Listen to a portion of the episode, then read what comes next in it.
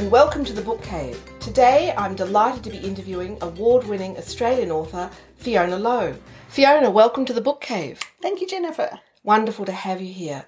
Now, Fiona, you are a an award winning author and uh, the author of different sorts of books. I'm fascinated by this. Now, you started out writing genre fiction, is that right? That's right, category romance, medical, with the medical genre, medical romance. So, So tell us a bit about it. What does it mean, genre fiction? well, um, category romance or genre fiction, all sorts of different things. Genre fiction can be um, topic specific, so we can have uh, sci-fi, romance, paranormal, all sorts of different things. And under the romance umbrella, there are lots of different types of genres. So there, there can be that feature romance. So there's well, my favourite, which is the medical romance. There's the uh, historical romance, the th- a thriller intrigue, the murder mystery uh, romance. Cowboys are huge at the moment. The cowboy romance, and um, Harlequin published seventeen different genres under that romance banner. So Wow. there's a, a f- writing friend says romance is a bit like a box of roses chocolates. There's a different um, flavour f- for any taste. Okay, and so obviously some people have their favourites, and you have specialised. Your area tends to be medical romance. Yeah, that's right. I didn't know that medical romances existed, and um, way, way back in the day when I was a student nurse, I have fond memories of being in the nurses' home at the Alfred Hospital, and we all would gather around and watch the Flying Doctors. And Oh, yes. anyone in in the medical field loves watching those medical TV shows, you know, House or ER or whatever. And part of the challenge is to try and work out what the condition is before the end of the show. Oh, really? Yeah, yeah. Oh, okay. it's a bit Grey's like I Anatomy. uh, yeah, exactly. I I assume that the police and, and lawyers and stuff like to watch and to work out the, the, the tenets of law. But with us, it's, it's and I remember as a, a kid watching Country Practice, and that was the other. You know, you try and work out what the condition was at, at the start. So I always enjoyed those television shows.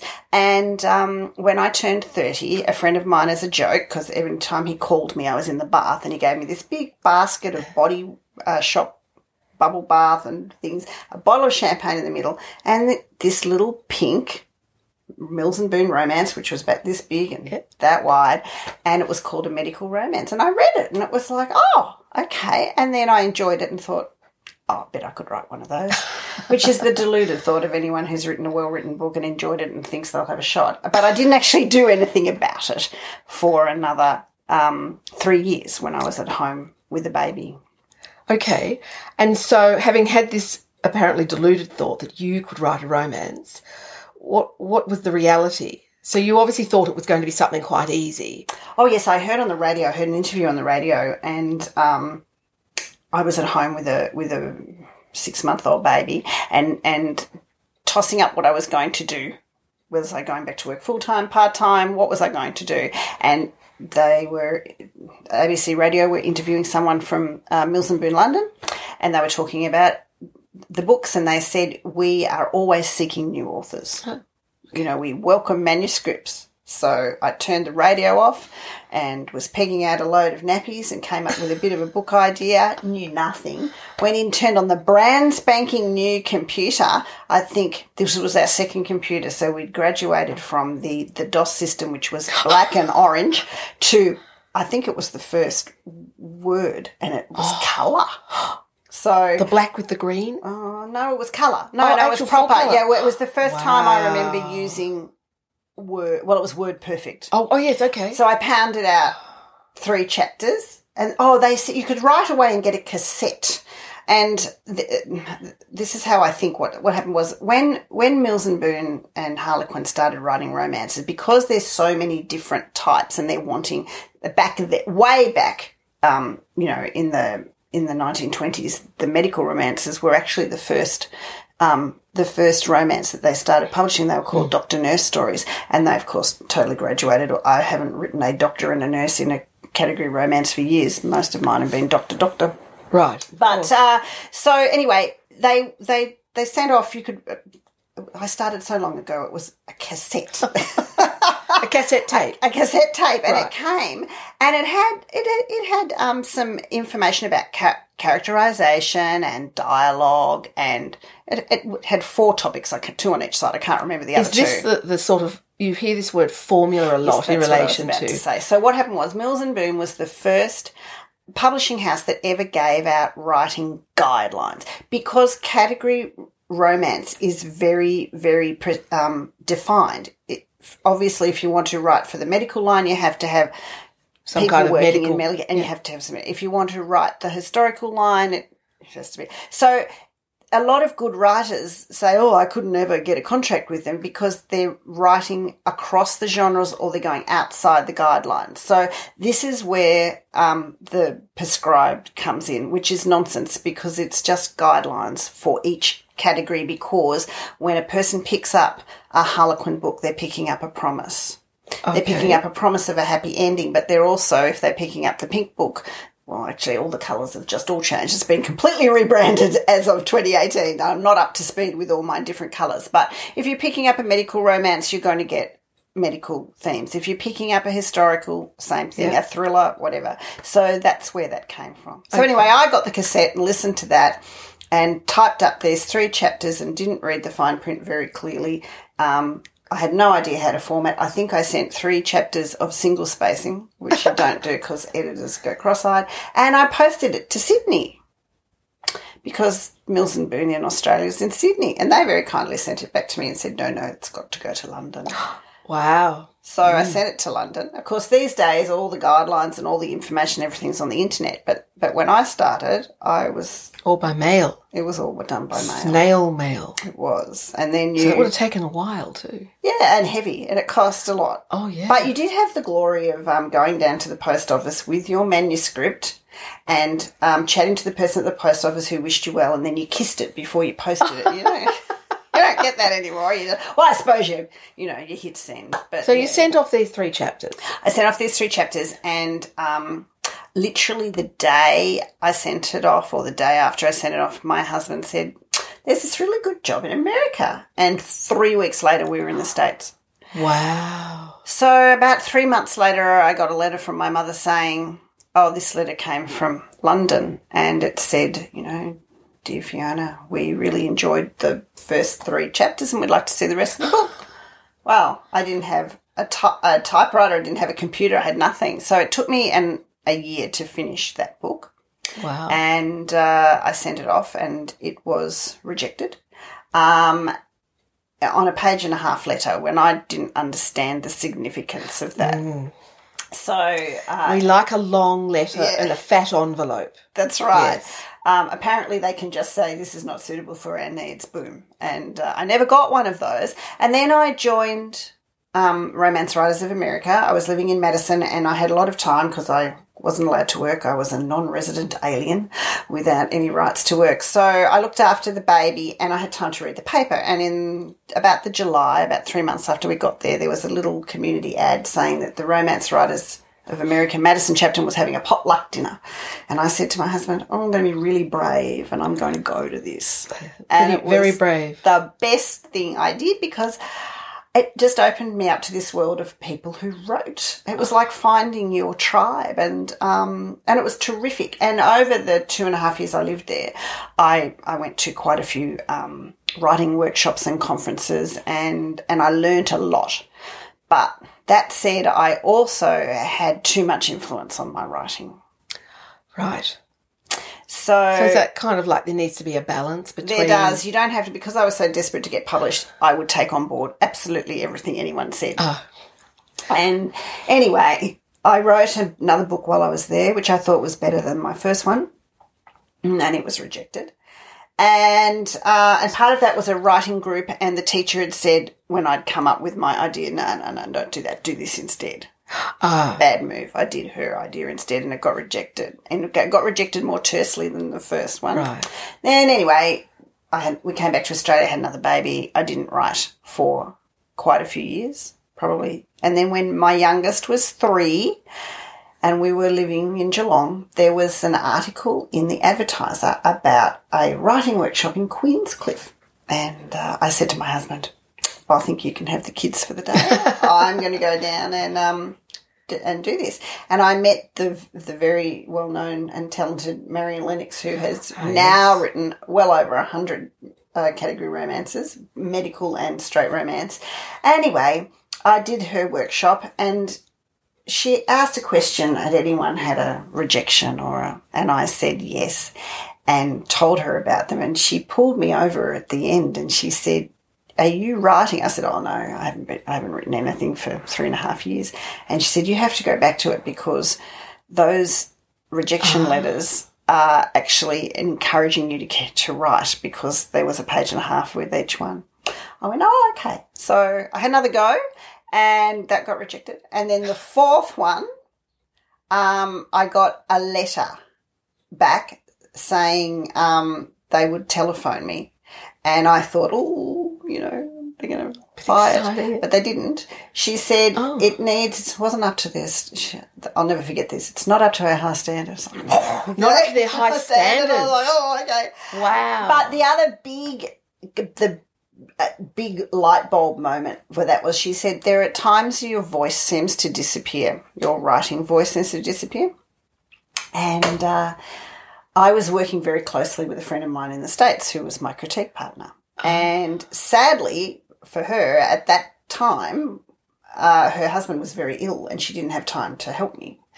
But it was the best thing on the other side of the coin for me was because it was just all me and she'd been her voice had been encroaching on my voice and that. So I, I i rewrote it and sent that off a month later and then they bought my first book. So it was four books over a period of 10 years from that moment Okay. of hearing that were rejected.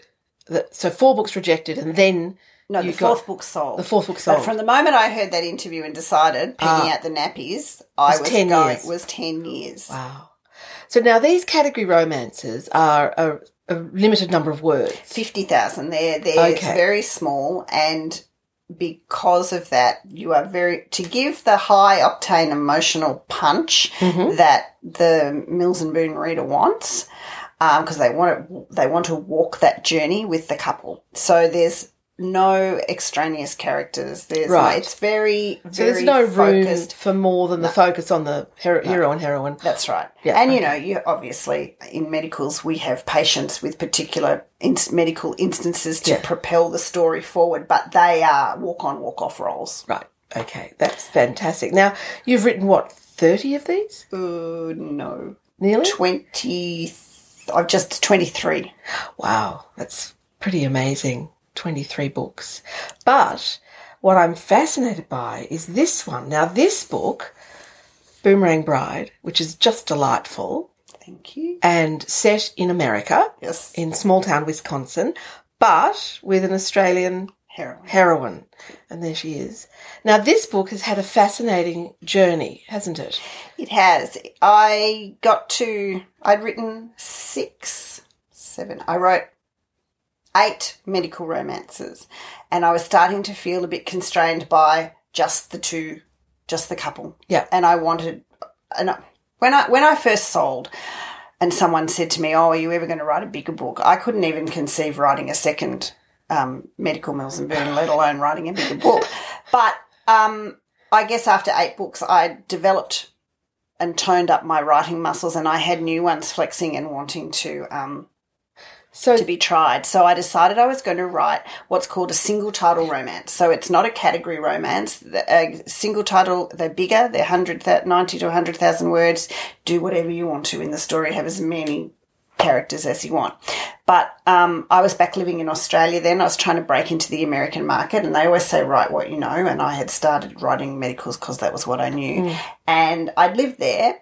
And so I had all the lingo, uh, but I also wanted to have one character that I could relax with. And so Matilda was was Australian, and uh, I got this idea. Most books come from a variety of sources. It's a, a collage, but the first um, seed of this book, and I had no idea. It's never happened since. I wish it would.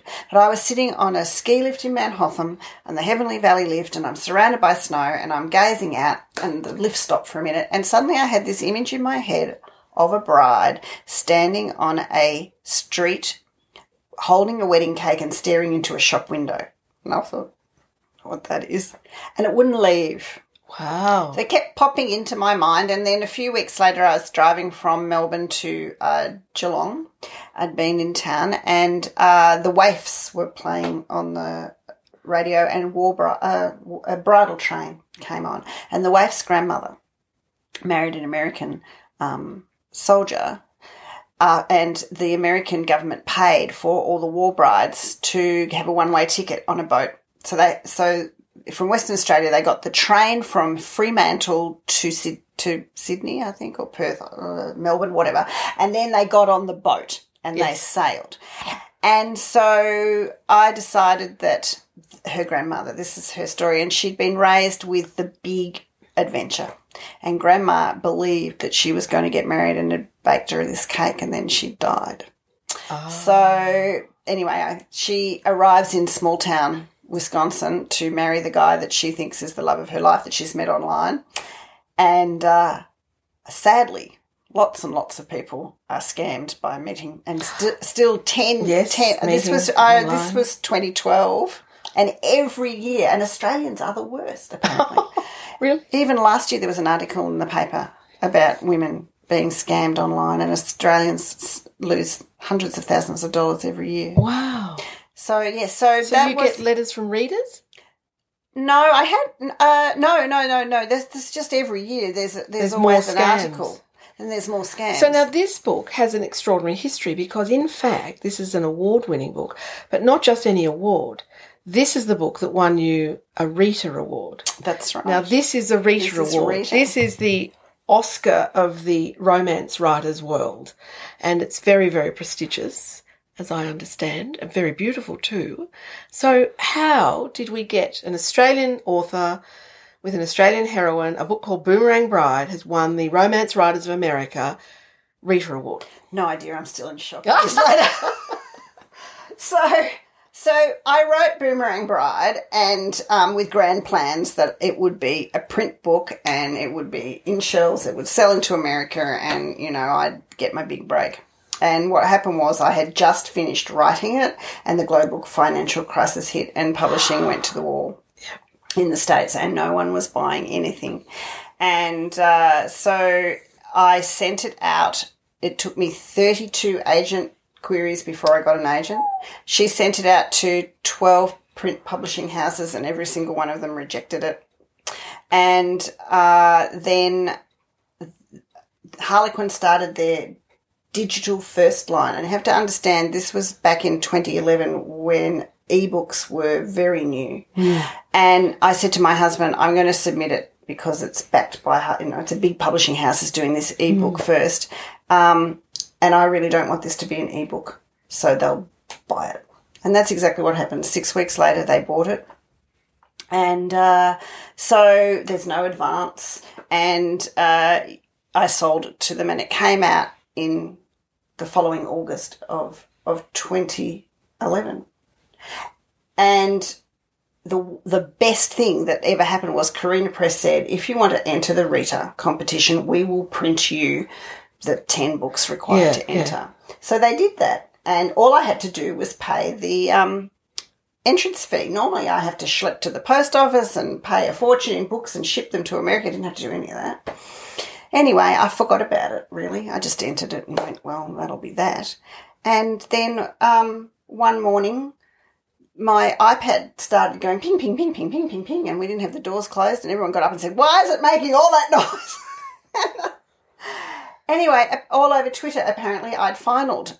Normally they telephone you, and you know, like twelve hours before the world knows. Well, they'd forgotten to ring me, or they couldn't work out the long time difference. time difference, whatever. so I didn't really believe it, but I had finaled. So that was to me that was the prize. I'd finaled, and and I um organised the family and to look after themselves and did something I'd never done since they were all had arrived and I went to America because I said I'm not going to win but there's parties and I'm just going to go for that glory. Because I have to say, I have I've been to uh, two Rita Award ceremonies, and they are actually just like the Oscars, everyone's in ball gowns and there are nominations categories with four or five uh, nominees. There are, you know, superstar authors like Nora Roberts presenting the awards. And so you you were actually sitting there, Two and a half thousand people in yeah, the ballroom. and That's it's just it's about did my head. extraordinary. Was were you in New York for this or No, it was in, Ana- in A- Anaheim. Anaheim? Yeah. Oh, Disneyland. Yes. How so so I went I went I went back gala. to um I went back to Wisconsin and I uh, researched for Picture Perfect Wedding there Ah, yes, because it's set yes. on dairy farms in Wisconsin. So I visited friends and I did that and then we went to the conference and I ran around and I let them take me out for dinner and do all this thing and I had my flag that said I was a finalist at the signing and my certificate and all that and that was it. I you know my husband had said to me you better have a speech and I went oh. So about a month before we left, I jotted down dot points on the back of a um, business card.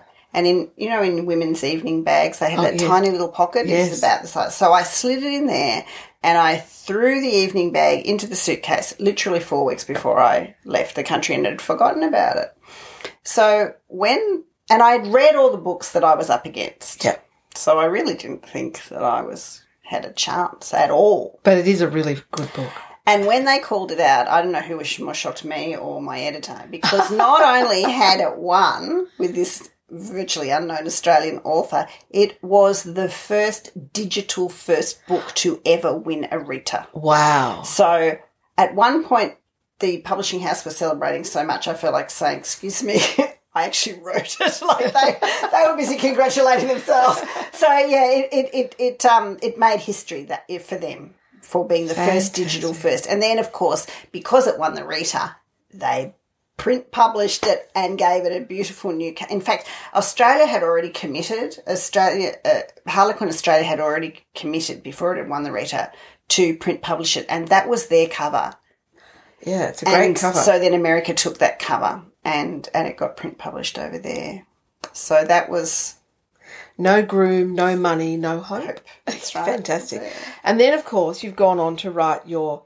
Yeah, I had signed another contract before I'd won the Rita with Carina Press, and I did the Wedding Fever Fevers, trilogy. yes, There's yes. three of those. Yep. And then You did your but I still Montana. couldn't get a I still couldn't get a print deal with them. That was still digital first. And then I so that's that's that's Saved by the Bride, Runaway Groom, and Picture Perfect Wedding is a trilogy. And Runaway Groom, I had a male Australian male in that one. They were all set in small town Wisconsin.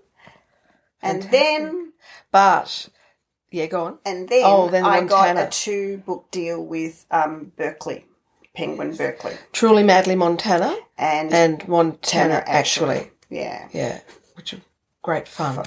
But then I had Ah. a big old urge to write a book back. Well, now I think because you know this whole single title thing, which is so interesting to me, this this this lovely sort of uh, difference between obviously writing a short book, fifty thousand words, and then being able to kind of expand, which means I guess more characters, more plots, a bit more depth, and then uh, last year you brought out Daughter of Mine, which is set in Australia. In set in the Western District West- of Western- Victoria, and it features Geelong, yes, but um, and it's a little bigger. It's just a bit bigger, that's right, than, than, than these other books. And so, I think again, I reached a point that I had more writing muscles, and I didn't want to only write romance. I wanted to be able to write books that didn't necessarily everyone didn't have a happy ending. Yep, yep. Um, and I wanted um, a, a larger cast of characters, and I wanted to be able to explore some different issues. Not that you can't explore issues in romance novels, you totally can, but you have to give a guaranteed happy ending. Yeah. And um, I didn't want to be totally tied into that. and this has three sisters, and who are all very different from each other, and a, a, a really compelling mother, I think, ca- character in Marty, who's a real matriarch, but has secrets. And this is a much more um, complex. I would almost call this like a family saga. Yeah. Um, you It's know, more- contemporary fiction. fiction, Yeah, general fiction. Now, I think a lot of publishers would categorize this as women's fiction, but mm, Yes, they would. However, women's fiction is a term that I don't like because, um, tell us about that. well, women's fiction um, just by the word says that it's it's only a book for women. I have a lot of male readers, and this is a book about family, and a family is made up of men and women, and I think that we don't have men's fiction. No, You know. no, very true. That's Yeah, very We do not have men's fiction, so I I'm I'm loath for that. It's almost as if if it's women's fiction, it's lesser fiction, and that is that is completely inaccurate. And it strikes me that they give that term women's fiction, especially when it's women who buy the book. like women. Mm. It's women who buy over ninety percent of the books. It might even be as high as ninety five percent. Most of the books blokes read have been purchased or chosen from the library by their the, the women in their lives. Well, it's not just that actually. Women actually are the muscle and the support underneath the publishing industry because it's women who go to literary festivals, women who attend signings, women who um, buy the books, you know, women who tend to, you know, who read by far away the majority. Um, and yet you're quite right. And certainly uh, men as writers and I think as readers are validated above women. There's no, I think there's no question. I think it's changing slowly.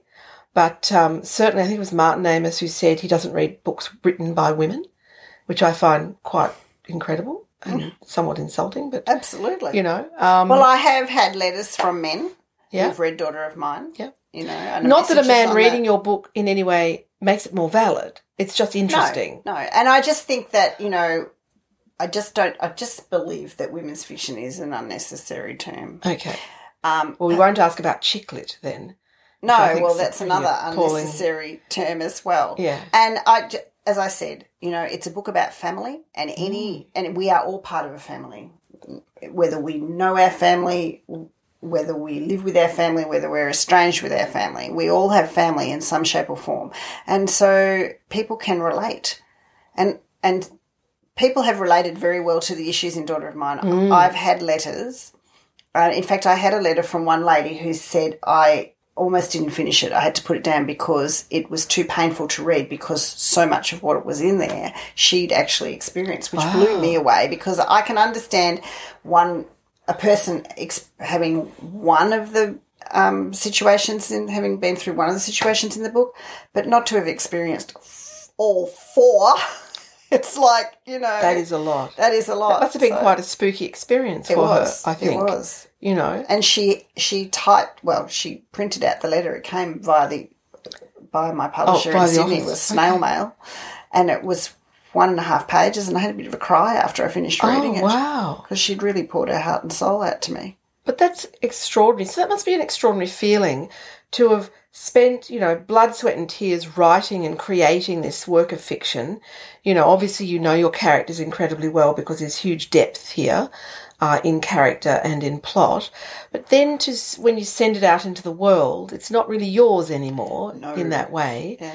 And then to get that sort of feedback where someone has read it and been obviously greatly moved by what they're reading, that must be oh it's very humbling. It, it, it really is. Um, and you know i felt bad that she had gone through like you know scratching old wounds Mm. um, but pleased that you know she'd finished it and that she'd taken the time to let me know. So, Mm, very, very, really wonderful. But perhaps cathartic too. who knows? Is it cathartic for you writing? what on good days? Or tell us a little bit about your writing methods and technique. um, writing method. Um, I I work office hours. I turn up at nine and I finish at half past six, and I have lunch and numerous walking down the stairs to make a cup of tea. I have recently been looking at how I work and um, I definitely need, I definitely take a natural break fi- eh, after 50 minutes. Yes, So I'll walk downstairs and which is a good make thing a cup of tea. for the body too. yeah, and you make can't. a cup of tea. And you'll find that at 50 minutes when you start thinking, oh, I might look at Facebook. and, and, and you think, oh, okay, I obviously need to step up and walk Mm-hmm. away. Occasionally, um, if you've got a real run on, it'll be longer, but on the average day.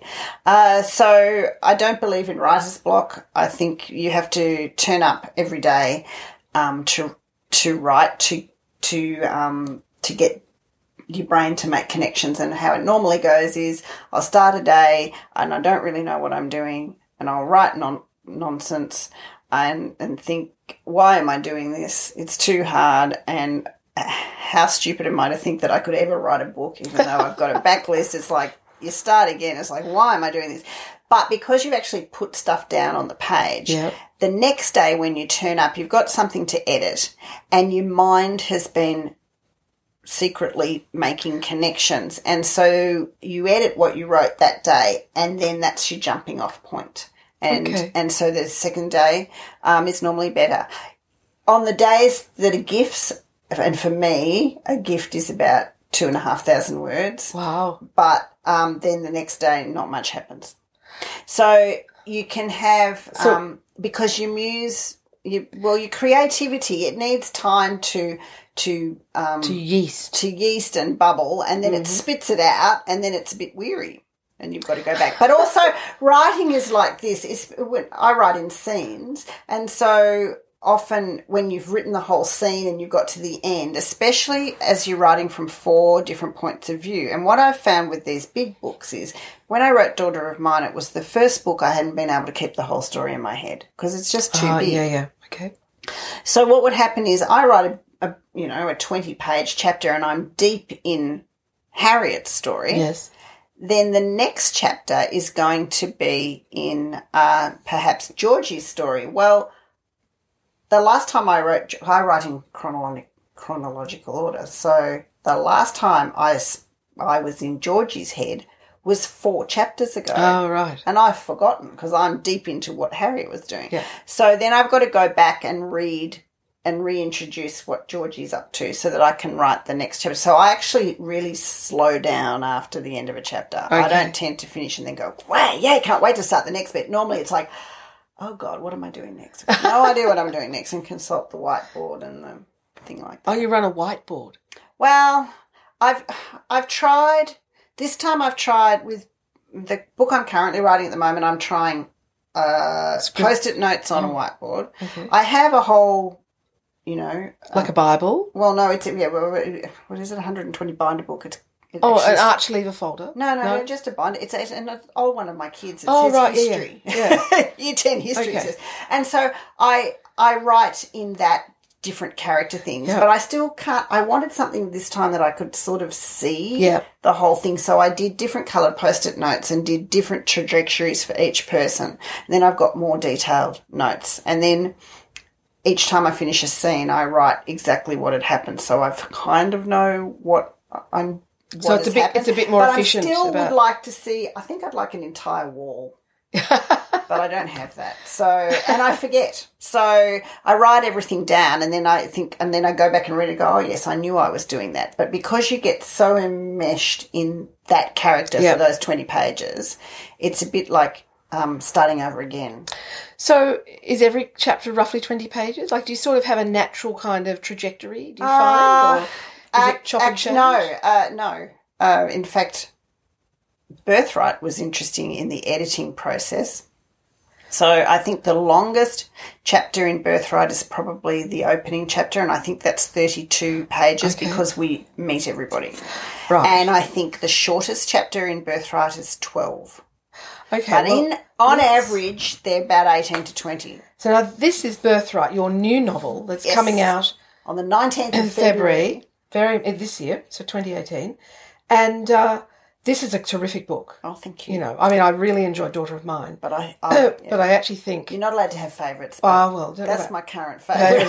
But. I have to say, I think, well, I think this is going to press a lot of buttons. I think it's going to kind of, a lot of people are going to identify because this is a book about inheritance. Is that reasonable to say That's that? that's right. So- and the tagline says Three families, three claims, one fortune. Let the scheming begin. And I do think that this is going to uh, ring a few bells with people because I think there's a lot of stuff that goes on in families about inheritance, about, and particularly about old age and parents and families, siblings, rivalries, all sorts of things like that. when So- I um when I said very said I was to people that I was writing a book about inheritance, people said, "Oh, have I got a story for you?"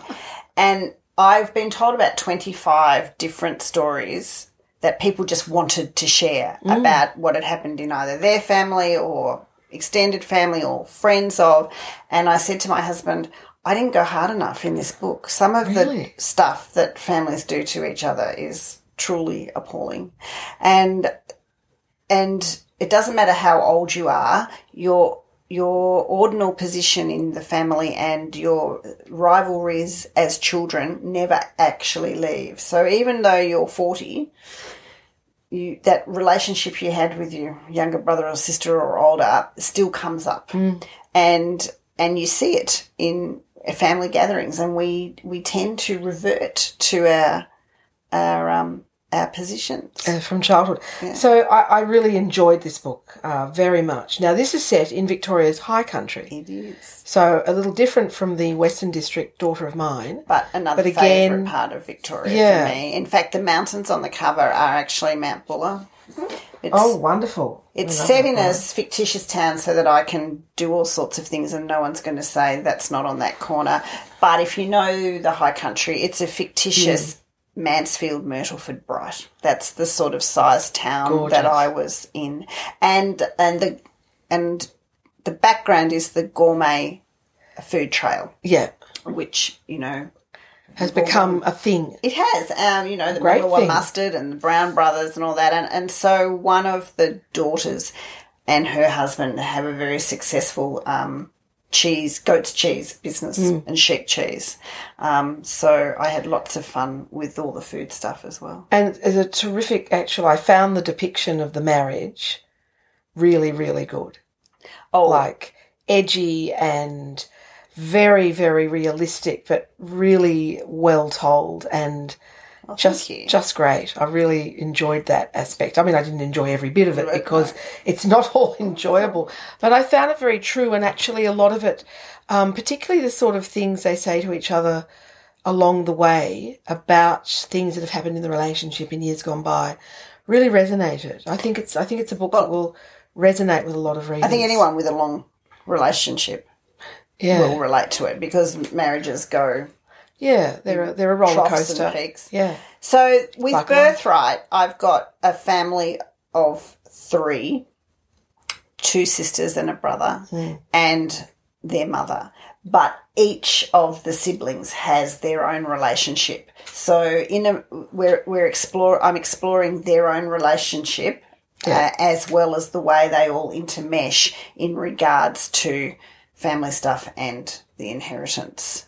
well, it's a really enjoyable. So coming out February 19th nineteenth, February on shelf, fantastic. Be great. everywhere. Big W, Yeah, yeah. Kmart, Dymocks, online. This is not an advertising uh, program, by the way, but that's okay. And it'll be in your local library too. It will be in the local library. Yes. Fantastic. Um, And are you doing any library talks? I'm doing a library tour. I'm doing Geelong Oh. Belmont Library on the 1st of March. And I'm going on the road to Wodonga, Benalla, Wangaratta, Bright, Mansfield, mm, Kinglake.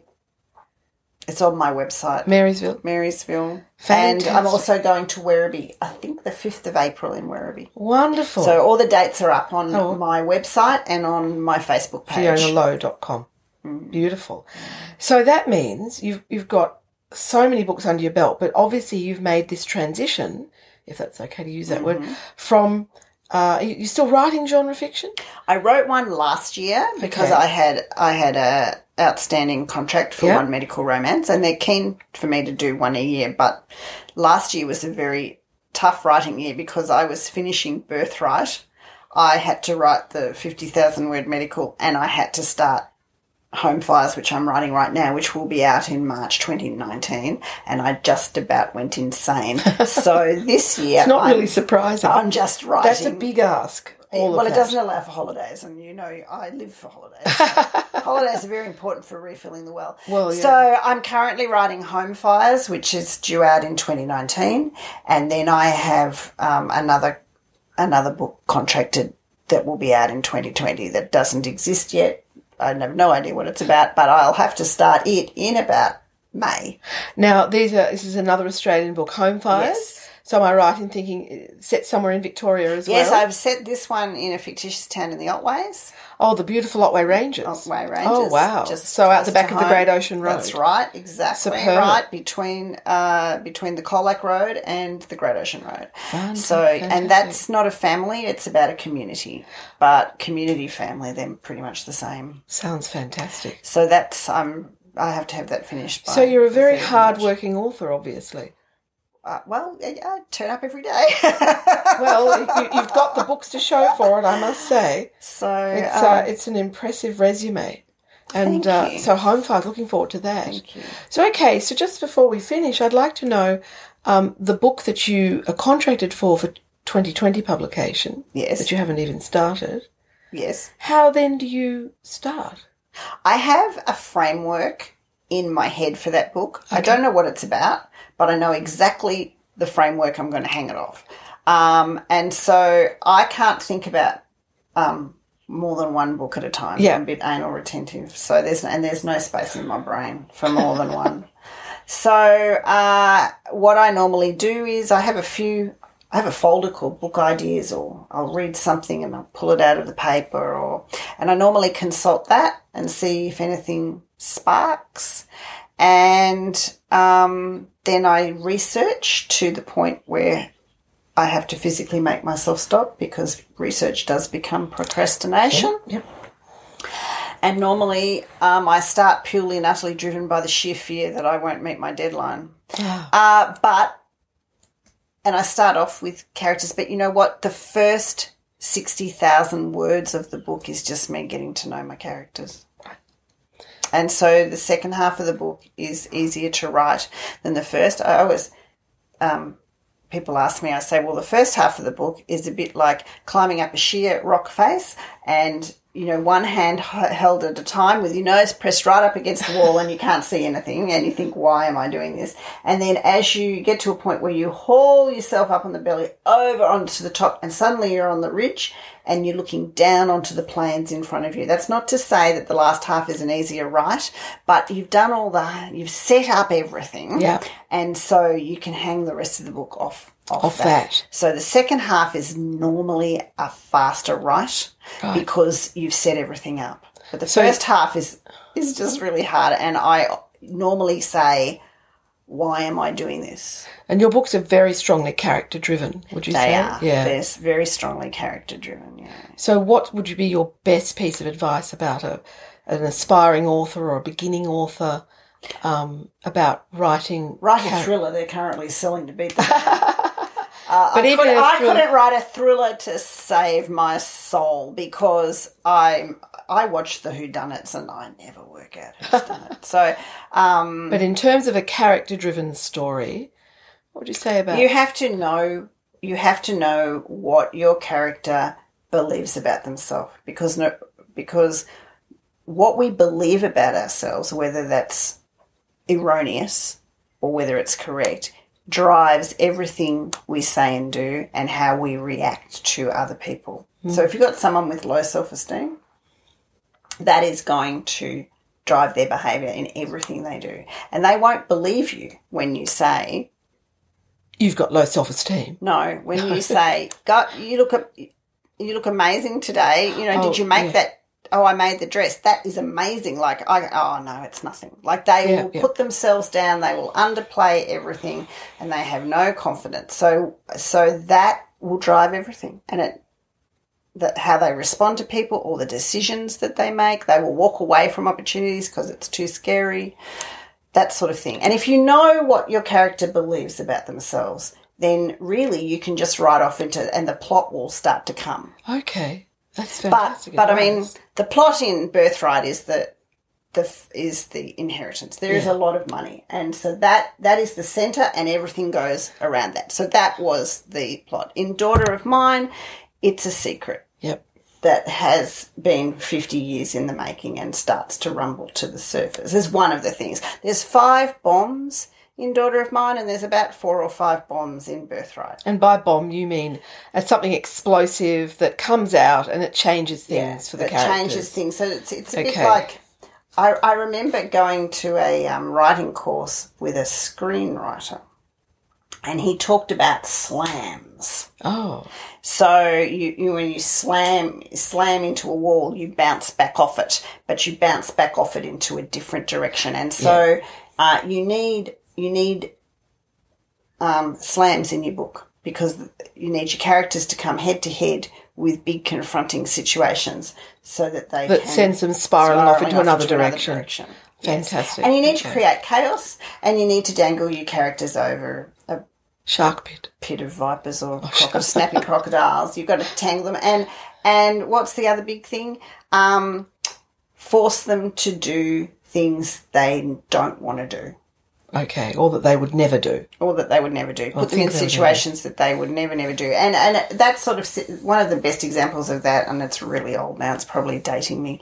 Is the film *Romancing the Stone*? Oh yes, you know, she's this Plain Jane, plain yeah. Jane, and she's never stepped out of New York City, and suddenly she's in the jungles of South America, and all sorts of different things are happening to her. And I know that's a romp, and it doesn't have to be that, but you know, emotionally or physically. Um, the, But I think if you think of any of the great- books or films, um, that's precisely what happens. Casablanca's a good example. You know, Rick, who's safe in Casablanca, and he comes face to face with everything he left behind that's in Paris. right. Yeah. So And, you need yeah. to torture your characters to get a good story, Heap misery on your heroine. and avoid too many cups of tea. Fantastic. Well, Fiona Lowe, it's been just delightful having you in the book cave. Oh, thank you but of having me. course, in the tradition of the book cave, before you go, we would like you to tell us the three books that you would like to contribute to our virtual book bin, our virtual time capsule. The three books that you would like the world to read a thousand years from now. Okay, well, Pride and Prejudice by Jane Austen because when I was 15, my mother gave me a copy and suggested that I read it, and I was very loath to read it, and I whinged and moaned, and um, and and that horrible Mr. Darcy, and oh, that wonderful Mr. Darcy, and I can still remember all those years later, these years later, the the the wonderful feeling when I finished that book, and that's why I um, started out writing romance because I loved the happy ending. I was addicted to that. So Pride and Prejudice, love it. Um, Bridges Out of Poverty is a is a book that um, had a big impact on me. I worked in um, community health for years, and I worked with a lot of people who um, live in poverty, and it opened my eyes to um, to to values and um, generally what happens is is middle class people who are working in the hel- helping capacity having absolutely no understanding of of generational poverty and um, anyone working in the industry needs to read that book and everyone who isn't working in the industry basically everyone needs to read this book. Right. they really do. Okay, and that will make them more caring and understanding people. And uh, another book that really stuck with me, I can tell you exactly where I was. I was in the Langham Hotel in Melbourne when I read it, was Year of Wonders by Ah, Geraldine Geraldine Brooks. And I loved that book and I loved that portrayal of of a, of a town. And I mean, I could taste and feel the he- healing herbs and the flowers. And, and I'm, I mean, I was fascinated by the plague. And so, and she writes great books. Mm. She does. They She's a would be Very would- fun. there's lots of others that could go in, but I had to only choose three. Well, you only get three, I'm afraid, and the book bin's getting quite full. I bet so it is. It is. We have quite a lot of extraordinarily interesting and eclectic titles in the book bin, but it's great. Well, thank you so much, Fiona. Wonderful to speak with you, me. and thank you for bringing in your Rita. My Rita, thank you and very uh, much. looking forward to Birthright. Wonderful.